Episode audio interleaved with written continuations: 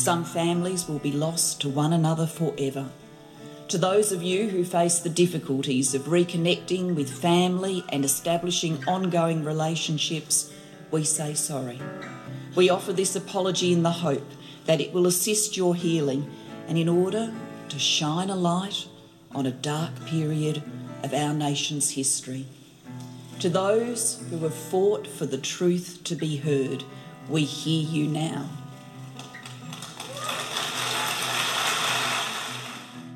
You're listening to Adopt Perspective, a podcast for anyone affected by adoption. I'm one of your hosts, Joe Sparrow. This podcast is a production of Jigsaw Queensland Post Adoption Support Service. However, the views expressed are those of the people participating, not necessarily Jigsaw Queensland. The podcast discusses adult themes and listener discretion is advised. Hi, and welcome to Adopt Perspective. I'm your host, Joe Sparrow. In late 2019, before COVID made in person events a struggle, our Jigsaw Queensland's Forced Adoption Support Service hosted a series of trauma sensitive yoga sessions for adopted adults and mothers who lost children to adoption. Trauma sensitive yoga provides an opportunity to safely connect to your body and breathe through the practice of yoga and is available for all levels of fitness and flexibility. The series was called Re Inhabiting Your Body for Healing, and we received lots of positive feedback about the sessions. In coming episodes, we're going to be exploring therapeutic options to address adoption related trauma. And there is no one perfect approach when seeking therapy.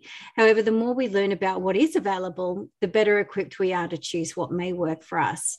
And that is what um, the intention is of our episode today. Today, we're speaking to Edwina Kemp who facilitated the trauma sensitive yoga sessions for us. Edwina is an accredited mental health social worker and trauma sensitive yoga facilitator and trainer. And she completed her training in trauma sensitive yoga through the Trauma Center at Justice Resource Institute in Brookline, Massachusetts, in the USA. Welcome to Adopt Perspective, Edwina. Thanks, Joe. It's wonderful to be here. Um, firstly, Edwina, I wanted to know how long have you been a trauma sensitive yoga facilitator and trainer? Uh, so I trained um, in 2015 and 2016 as a facilitator. And then uh, from two, 2017, I was invited to be a trainer, one of three or four trainers uh, based in Australia. So I've been running training since then. Yeah. And what motivated you to become accredited in this field? Um, so I've I'd been working in the community sector really for my whole career as a social worker. And after doing an initial yoga teacher training, I really became passionate about trying to make yoga more accessible to people impacted by trauma and marginalized sort of communities and individuals. So um, that led me to find the work of David Emerson, who sort of pioneered and founded this approach to yoga, um, and head over to Boston and, and train with him. Um, and then to kind of, as I guess, combine social work alongside yoga to make it safer and more inclusive and accessible. Yeah. Hmm. Um, what can you tell us about the evidence base that sits behind trauma yoga? Yeah, so this particular approach to, to trauma yoga, and I guess there are um, lots of different variations, but this particular approach um, has been developed kind of over 20 years um, in collaboration with yoga teachers, therapists, psychologists, um, and researchers uh, to create sort of a, an evidence base to, to demonstrate its efficacy in treating complex trauma and developmental trauma specifically. Mm-hmm. Uh, and there's been numerous studies and, and trials and research papers um, that are all available for people to check out if they're interested in that kind of research side of it. That's good. It gives, um, I think, to know that that sort of evidence base sits behind it um, gives people a lot of comfort, I guess, and um, and trust in in it yeah and it's sort of bridging that western approach to science and research with with yoga as well yeah. So um, you briefly just touched on it, but um, what does trauma sensitive yoga aim to address specifically? Yeah, so it um, it has been developed for the treatment of complex trauma specifically. Mm-hmm. Um, so we can understand complex trauma as um, trauma that happens in the context of relationships, often relationships that have, have meant to be safe. So maybe caregiving relationships, or perhaps people that have experienced um, chaotic or neglectful sort of environments uh, throughout childhood or adulthood. Uh, and it's sort of aims to bring together again sort of Western trauma theory, um, attachment theory, neuroscience alongside traditional hatha yoga practices um, as a way to support people to um, maybe connect with their bodies, maybe connect with um, a, way of having an experience in their bodies in the context of a relationship that is safe. Um, and that is kind of uh, trusted uh, so they can have a sense of trust and safety within relationship as well as within their body. Yeah it's a good explanation. Um, so why then is trauma sensitive yoga a good treatment for people who've been affected by adoption? Mm think there's layers to this. Um, we can see different layers to this, and, and maybe one layer is that people who have been impacted by adoption may have been involved in systems of power and disempowerment, um, maybe where power and choice might have been taken away from people involved in adoption. And so there's this principle of empowerment that is really fundamental to trauma sensitive yoga um, that can support people to have a sense of agency and choice over their body and over the experience that they have within their body. Um, so I think that's sort of one layer around empowerment and, and the experience of disempowerment. Um, I think we can also understand that adoption can impact attachment, or there can be an, an attachment wound um, as a result of separation.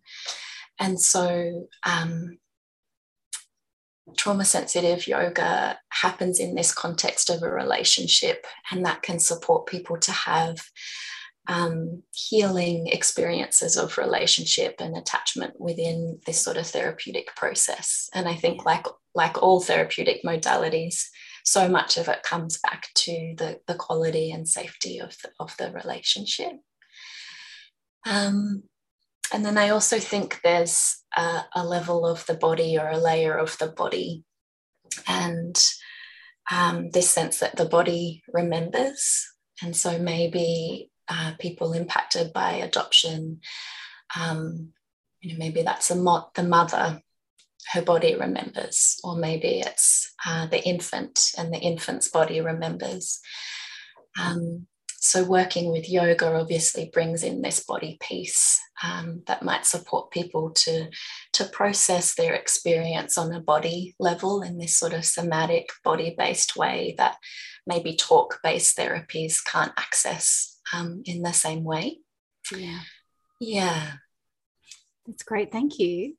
Um, one of the really great things that I learned about trauma sensitive yoga preparing to talk to you is that it empowers the survivor with their own recovery. And there are several ways that it does this. Um, the first that I wanted to talk about is language.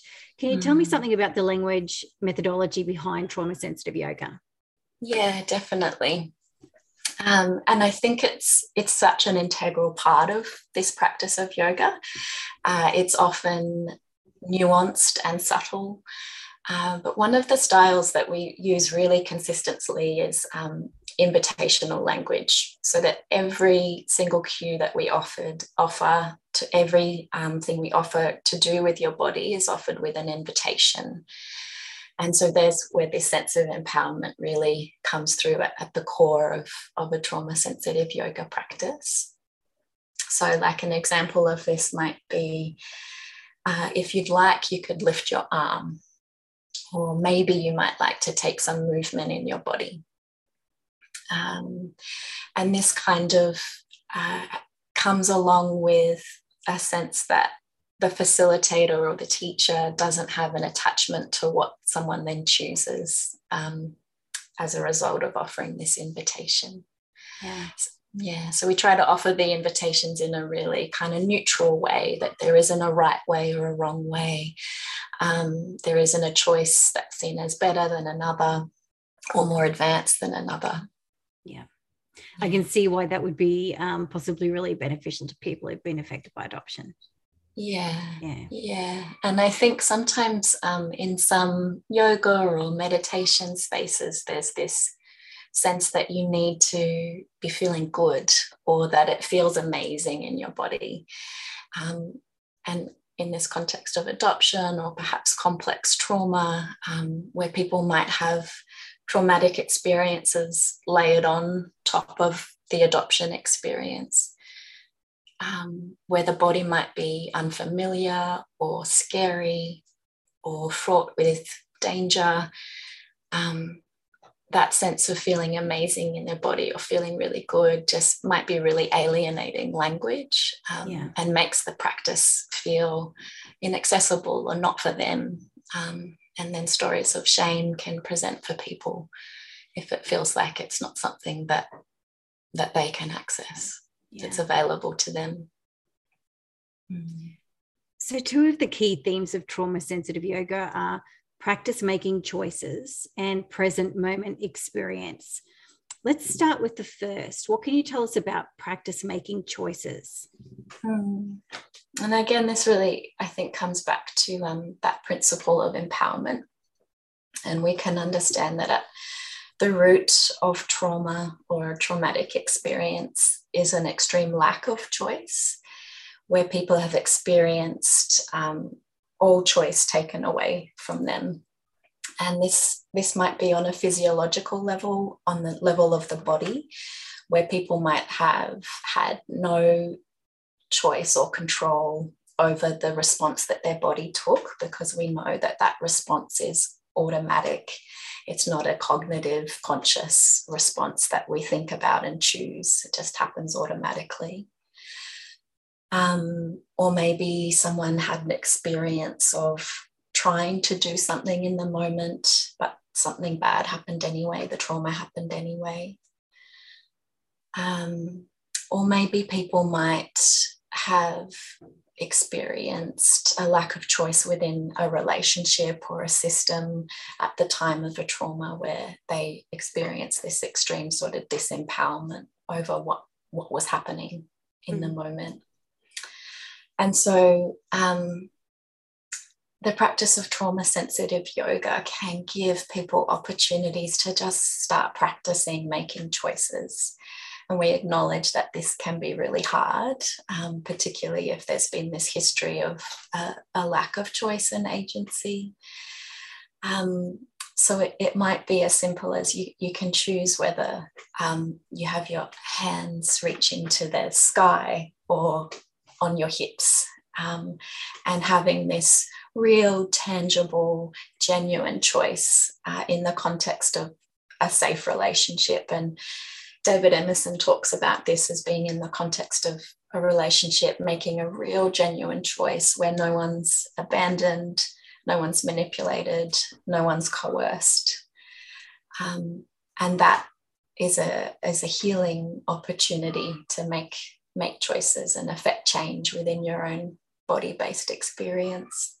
And then some people reflect on how um, they can connect this sense of making choice and having some experience of empowerment within the yoga setting can translate into other spaces and areas in their lives. So maybe they can um, advocate for themselves within a medical system, or perhaps express their needs and desires within a relationship or a workplace. Um, so I think it can be really powerful when people have those experiences of finding that they have choice in their everyday lives. Yeah.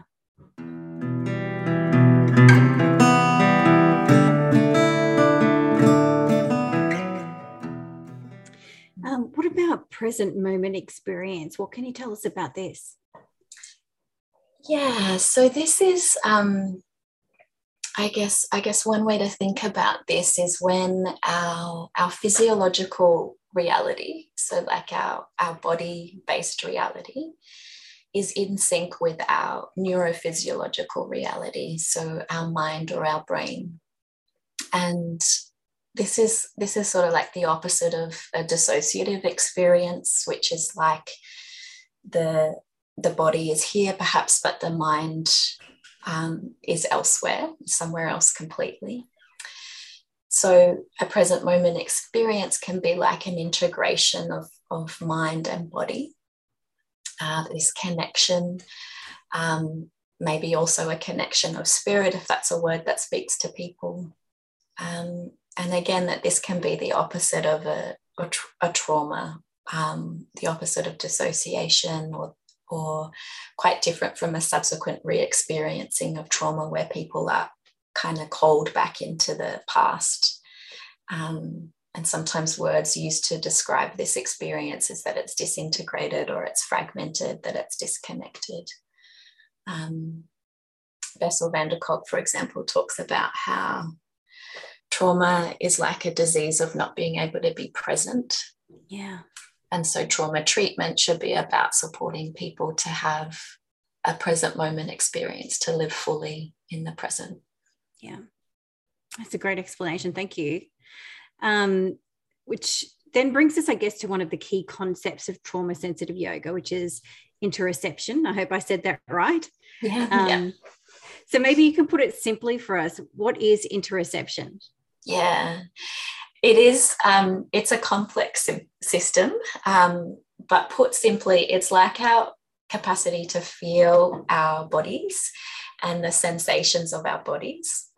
Sometimes it's um, thought as as thought of as the um, all of the sensations from the skin in. Um, it's like our capacity to feel our internal world uh, sometimes it's described as the physiological condition of the entire body. Mm. So, some examples might be um, feeling hunger, that's an, an interoceptive experience. Um, feeling your breath move is interoceptive. There's lots of muscles involved with breathing that we might be able to feel. Pain is an interoceptive experience. Um, and some some interoceptive uh, dynamics can be, or pathways can be about um, connecting a sensation to a direct behavior or response. So, an example might be I feel hunger and I go and get something to eat. So, there's this attachment of uh, or connection of the behavior to meet the, the sensation that's noticed within the body, and that can happen consciously or unconsciously. We can interact with it. Um, yeah, so getting in touch with those, um, what we're, our body's feeling and telling us, I guess it is important. I mean, how many times do we go to the fridge and get something to eat without thinking about whether we're hungry? Mm. Um, or experiencing even that feeling to know what it, you know, to really think about if you are and where that feeling's coming from. Mm, absolutely. And I think that um, part of a practice like this can support people to develop some of those interoceptive pathways of connecting to what the signal from the body is is trying to communicate to us um, and affect our behavior kind of accurately or appropriately to to meet the sensation the, the need of that. Yeah. Um, so what does it mean then to live in the reality of the present? Hmm. I think this is um, again layered and maybe is in a way everyone would have a different response to this. Mm. Um, but for me, I think it's a sense of of knowing that you are here in this moment um, and perhaps safe in this moment. It's um, an experience of not being called back to the past or worrying about the future. Um, and, you know, in the past, people might be sometimes um, really overtaken with all of the the sensations, the sensory experience, the physical, emotional experience that happened at the time, um, rather than being present with what is happening in the mo- present moment. Yeah.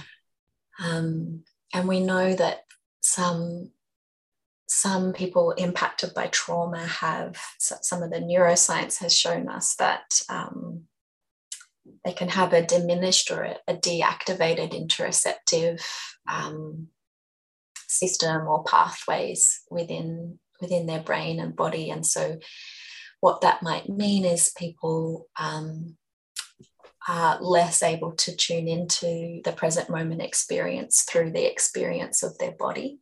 Yeah and this can connect uh, to how we experience our sense of self, our sense that we kind of exist here in this moment um, through the experience of our bodies.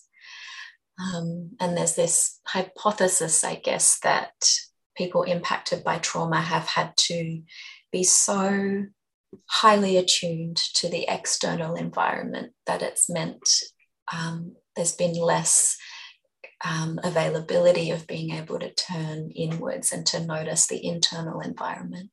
Yeah. Actually, I was thinking about this um, in relation to my husband and I because we're very different. I'm very forward thinking. I'm very, I plan, I look at all the contingencies and try to make sure things are in place so that you know the bad thing i'm worried about doesn't happen so that everything goes to plan. And he's very much a non-planner and just um, deals with issues as they come up. And so is far more relaxed than i and sometimes i think too relaxed and he definitely thinks i'm too high key.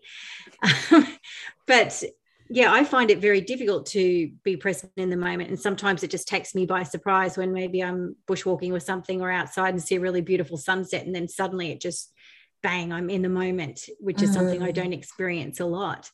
Mm. Um, yeah. Yes. Yeah. And I think you're um, highlighting how um, there's different ways that we can be present in the moment. And sometimes that's something beautiful in nature, like something that we see or experience in that way. And other times it might be a, a sense of turning inward and noticing what's present in the inner experience. Yeah. Yeah. So, um, I read about the importance of shared authentic experience. How does this work in a trauma sensitive yoga session? Mm. This really comes back, I think, to the importance of relationship um, and that all of what we're doing together is happening in the context of a relationship.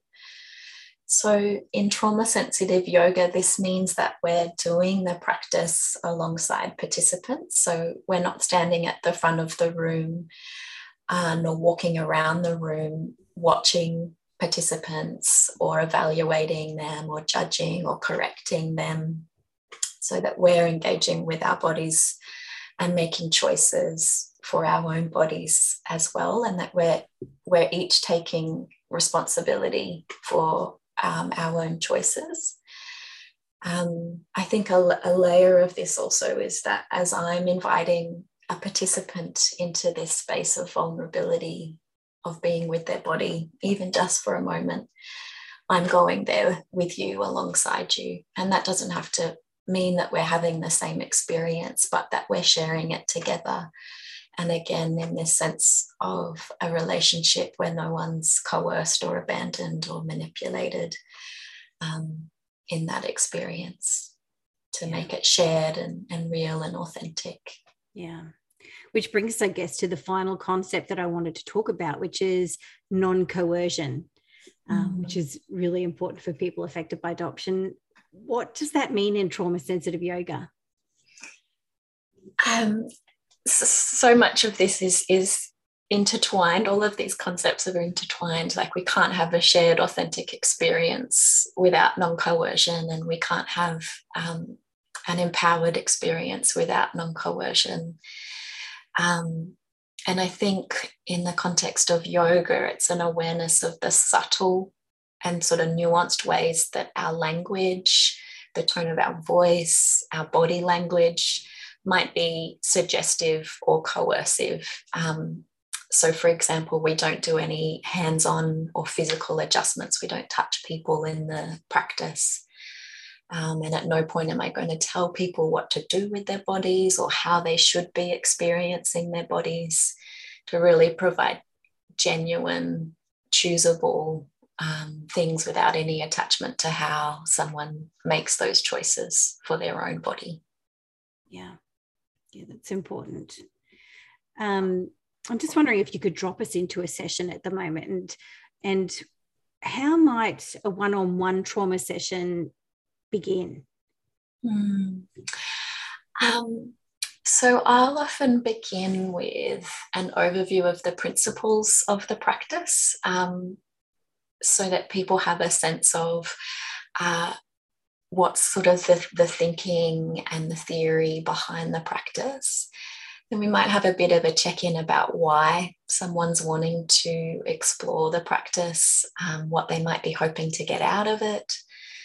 Uh, so, this might be that someone feels really disconnected from their body and they're starting to notice this. Um, it might be that they've done a lot of talk therapy and now they're finding that there's a there's a stuckness or a block that they want to see how the body might fit into that that picture for them. Maybe they want to explore ways um, to manage triggers that come up within their body. Maybe people want to establish a, a kinder sort of relationship with their body. Uh, and then I'll often generally start with a five minute practice, a little bit of movement, often from a chair or a seated sort of shape. And then after that five minutes, check in with people and see how they've experienced it in their body, if there's anything they want to share about what they noticed. And for some people, five minutes or 10 minutes is enough. And for other people, they might like to do a longer um, exploration of the practice. Yeah. Mm. So, um, are the sessions strenuous? Can anyone do it? Yeah, absolutely. So, um, it can be adapted and modified in whatever way to suit someone's experience and body or, or what they're wanting to um, or how they're wanting to enter into the practice. All of it can be done from a chair, um, and that can a chair can be supportive in, in, lots of different ways, whether that's because maybe sometimes people feel safer in sort of the containment of a chair, or maybe there's some physical um, considerations that a chair makes it more accessible physically. Uh, yeah. It tends to be, it can be gentle or strong. Um, it tends to be a slower kind of practice to allow for those opportunities to make your own choices and to maybe notice what you might be feeling or not feeling in your body.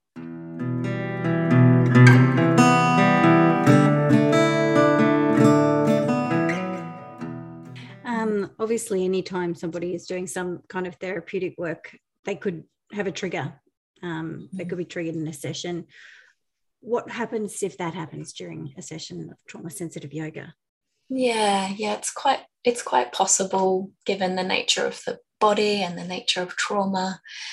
Um, and that might be that someone has a dissociative experience or maybe memories um, or feelings or emotions or sensations might arise, or perhaps someone has an experience of feeling um, a bit activated in their nervous system.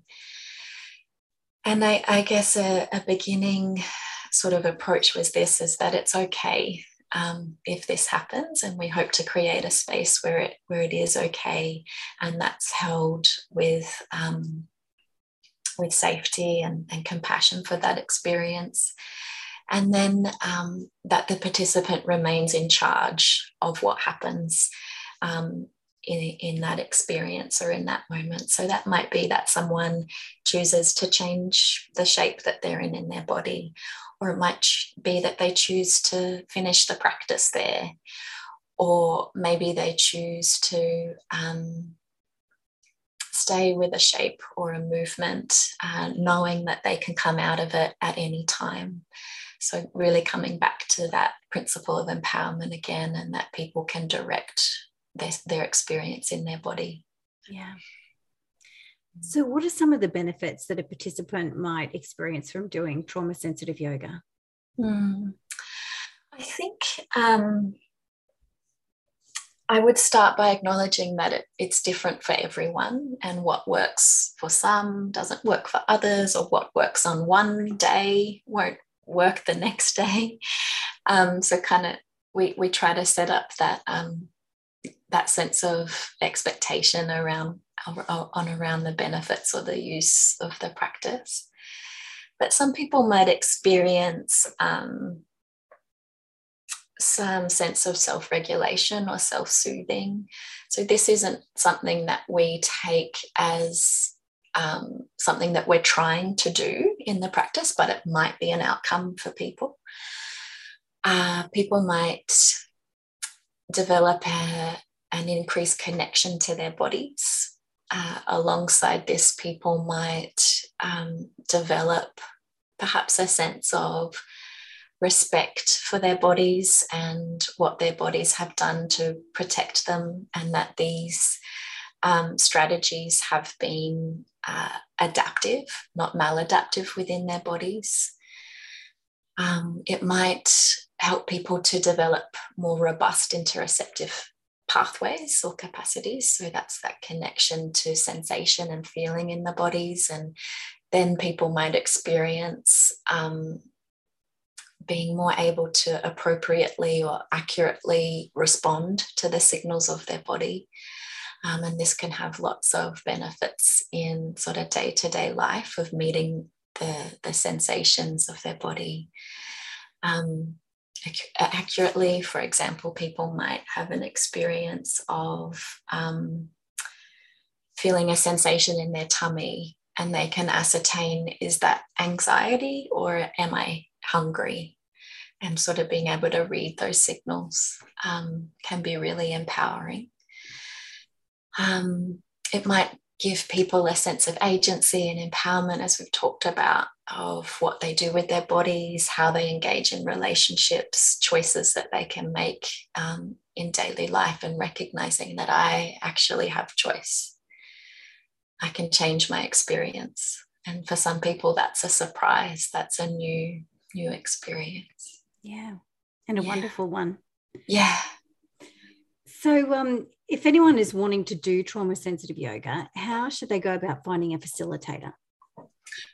Probably the best place to go is traumasensitiveyoga.com, which is a global website that lists um, certified facilitators in this specific approach all around the world. Um, and, and these facilitators have gone through in depth training, mentorship, and ongoing um, professional supervision. Um, and lots of facilitators on their work um, online and face to face. So you can find people that are in your region or or um, or not if you want to work online. Yeah. So that was uh, my next question. There are options for people who um, live regionally or for whatever reason can't access services in person.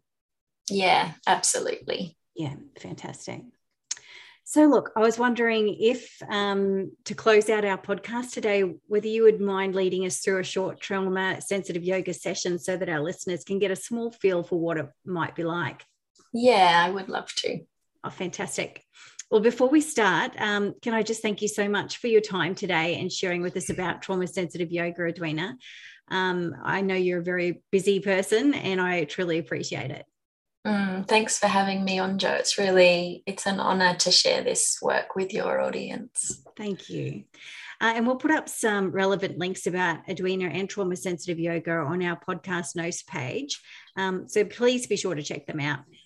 Now, just before I hand over to Edwina to lead us, a reminder that if you have a story you'd like to share with us, jump onto the main podcast page of the Jigsaw Queensland website and complete the prospective guest form that you'll find there. And note that Adopt Perspective can be listened to by people all over the world. Take it away, Edwina. Thanks, Joe. So, you're welcome to to participate in this short uh, yoga or movement practice in whatever way suits your body in this moment. So that might mean that you're making different choices as, as you move through the practice. If you like, you could start in a seated shape. So feel free to arrange yourself in a seated shape that could be on the ground, it could be on a chair or another surface that you've got available where you are. So maybe coming to find a seated shape in your body. And you might have a way of sort of arriving into this practice and this time together, maybe as an opportunity to meet your body today, however that needs to be for you today. So, one way to arrive might be to notice your body on the surface that you're on. So, it might be that your feet might be connected with the ground and you might be able to feel your feet in connection with the ground. And if it feels useful to, you could bring some movement to your feet. You might lift and lower your heels or point and flex your toes, perhaps bringing some movement into your feet.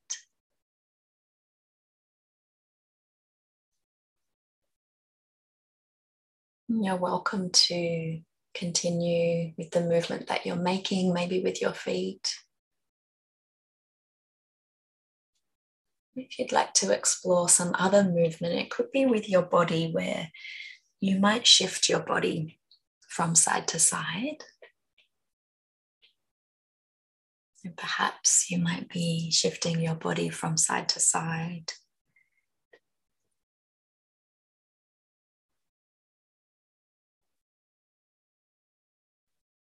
Another possibility here could be to move your body forwards and backwards.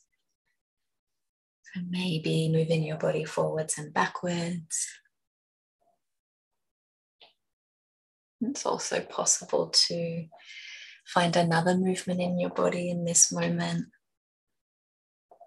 So you can choose what suits you here.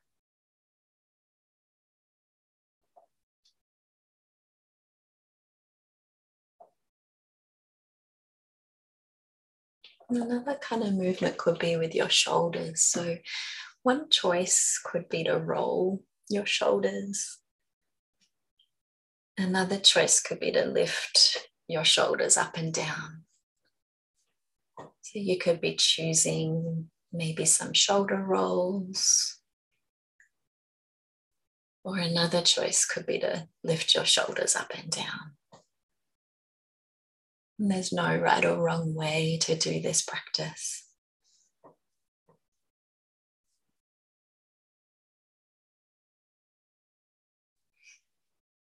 Another possible movement could be a twist.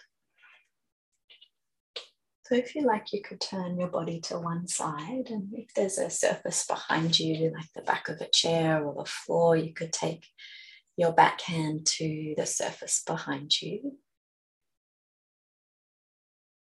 And if you are in a sort of twisting or a rotating shape to one side, maybe you might notice if there's some sensation through your upper back. You might notice if there's some sensation maybe through your upper back. You're welcome to swap sides if you've been twisting anytime. You might turn to the other side and you might have your backhand to a surface behind you. And if you are twisting your body, you might notice if there's some feeling or sensation, maybe through your upper back. Or you might not be noticing much sensation at all.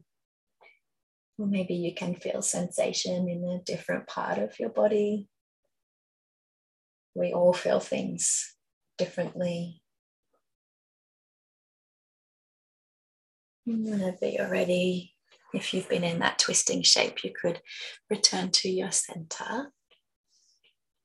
Maybe another shape here could be a forward fold where you might move your body forward over your legs. You can choose how much you might want to move forward. And sometimes we don't know what we want to choose. If it feels useful, you could try different options. And sometimes that helps in choosing maybe how much you want to fold forward in your body today. If at all, you might also be finding a, a different shape And that's really welcome. It might be that you notice your breath, maybe that you're breathing.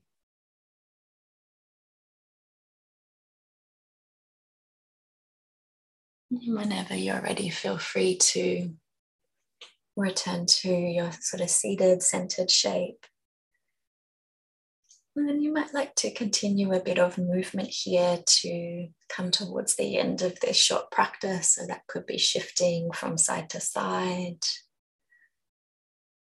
Or you might choose to find some pause in your body if you feel to find a moment of pause or stillness in your body.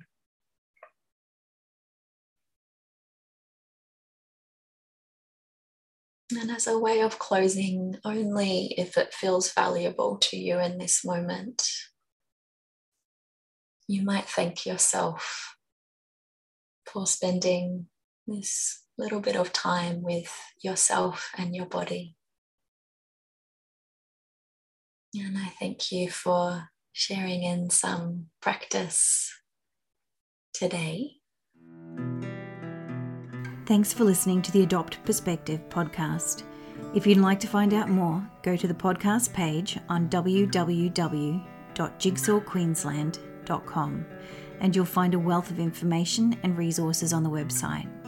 If you reside in Queensland, you can reach Jigsaw Queensland's Forced Adoption Support Service on toll free 1800 210313 or you can call Jigsaw on 07 double three five eight double six double six.